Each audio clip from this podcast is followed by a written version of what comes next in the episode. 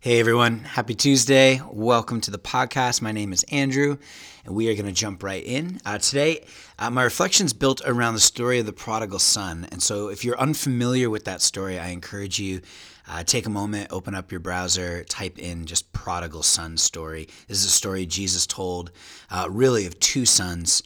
Uh, one who ran off squandered uh, his inheritance uh, before his father had even died uh, on just a reckless lifestyle, comes home, the father welcomes him in with open arms. So it's the story of redemption, and then all the while there's an older, an, another part to the story where the older son uh, feels like you've never thrown me a party, Dad, and I was always faithful to you. And then there's this famous line, everything I ever had is yours, the father said. And Jesus, in this story, tells this story because he's giving us a, a, window into the sort of uh, love that God has for us.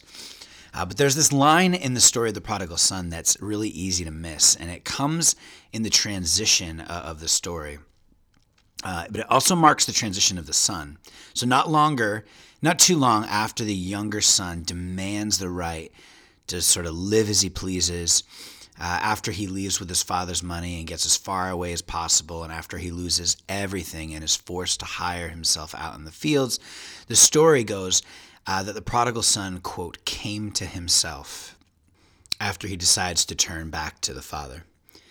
So, most often, uh, it's most often translated that the son came to his senses sort of as we might describe somebody who is about to make a bad decision or makes some uh, impulsive act and then decides to turn around. But the phrase in Greek literally describes the prodigal son as coming to himself.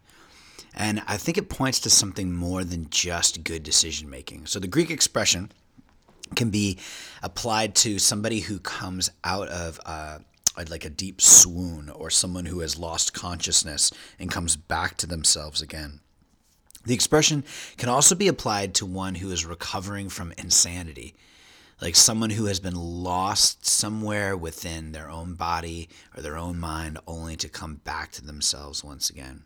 So, both these metaf- with both of these metaphors, the prodigal son is the one who wakes up to health or wakes up to life again.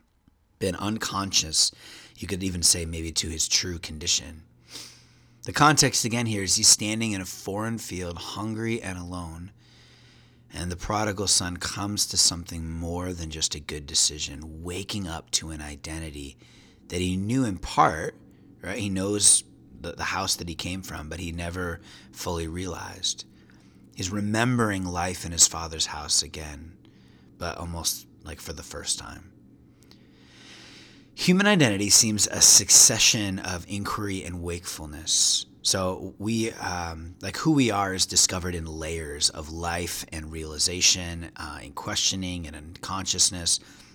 I pulled up an old note the other day um, from Annie uh, Dillard, who's an essayist, and she articulates the progression of awareness from the rousing of self as something strangely recognizable she says, quote, like people brought back from cardiac arrest or from drowning.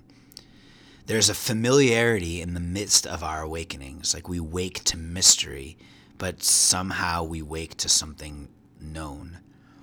So in the story, like trapped in sin that controls the mind and keeps us in darkness, our condition is similar to the prodigal son in this foreign land. We're like those who've lost consciousness or we got caught up in the madness of our own condition until we are awakened to life with the Father. Uh, the Apostle Paul says this As for you, you were dead in your transgressions and sins, in which that you used to live when you followed the ways of this world and the ruler of the kingdom of the air, the spirit who is now at work in those who are disobedient. So, the idea of coming to ourselves, I think, is about waking to our human condition, claiming in our very identities our need for resurrection, or you could say our need for home. Another use of the expression comes out of the old uh, world, like of uh, you know fables of enchantment.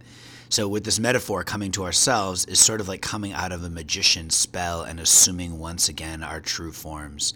Um, I grew up uh, reading the Chronicles of Narnia book, or more appropriately, my dad would read me these books. This is The Lion, the Witch, and the Wardrobe, The Last Battle. And there's this one book, The Silver Chair. Um, where the children are trapped in this magical land, Narnia. Trapped, or sorry, they're trapped beneath Narnia, in the land called Underworld, and they're persuaded to believe there's no such thing as Narnia. They've seen Narnia, but they're persuaded to believe there's actually no such thing. The queen of the underworld, who's really a witch, has thrown this green powder into the fire that produces this sweet and drowsy smell. In this enchanting haze, their identity as Narnians becomes hazy, and the world they thought they knew begins to disappear. And it's at this moment of despair that one of the characters makes this brave move with his uh, barefoot, he stomps on the fire, sobering the sweet and heavy air with the smell of burning. Uh, it's called marshwiggle, and it, uh, this the character is called Puddleglum. He says, "One word, ma'am," he says, coming back from the fire, limping because of the pain. Suppose we have only dreamed or made up all those things. Suppose this black pit of a kingdom of yours is the only world. Well, it strikes me as a pretty poor one. We're just babies making up a game, if you're right. But four babies playing a game can make a play world which licks your real world hollow. I'm on Aslan's side. Aslan is the, the, the god character, the father character, the lion. Even if there isn't any Aslan to lead it, I'm going to live as much like a Narnian as I can, even if there isn't any Narnia.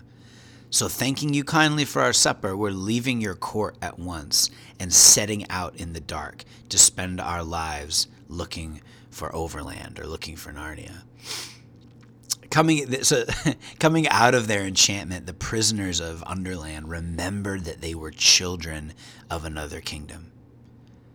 Coming to themselves, they begin to realize who they were all along so I just have a few questions. Like, what if waking to our identities as children of the Father is like uncovering the people God has created us to be from the start?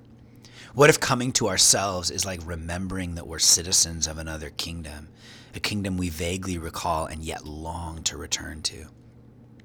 I think the prodigal son's awakening from the enchantment of his own sin and a foreign world came as the startling recognition of two, um, two facts. First, that there was plenty in his father's house, and second, that he himself was starving. And so there's a power in waking to these two vital spiritual truths today. I think we reclaim the very identities given to us in the beginning. And when we do this, we come to ourselves because we're setting out for home again. We come to ourselves because we're going to the Father.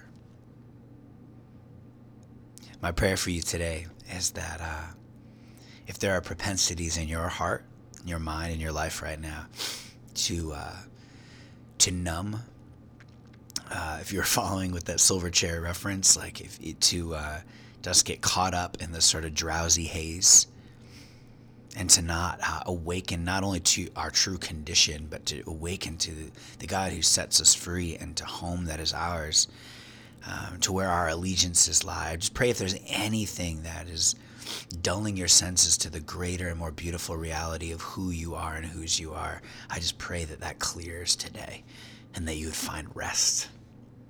Peace be with you.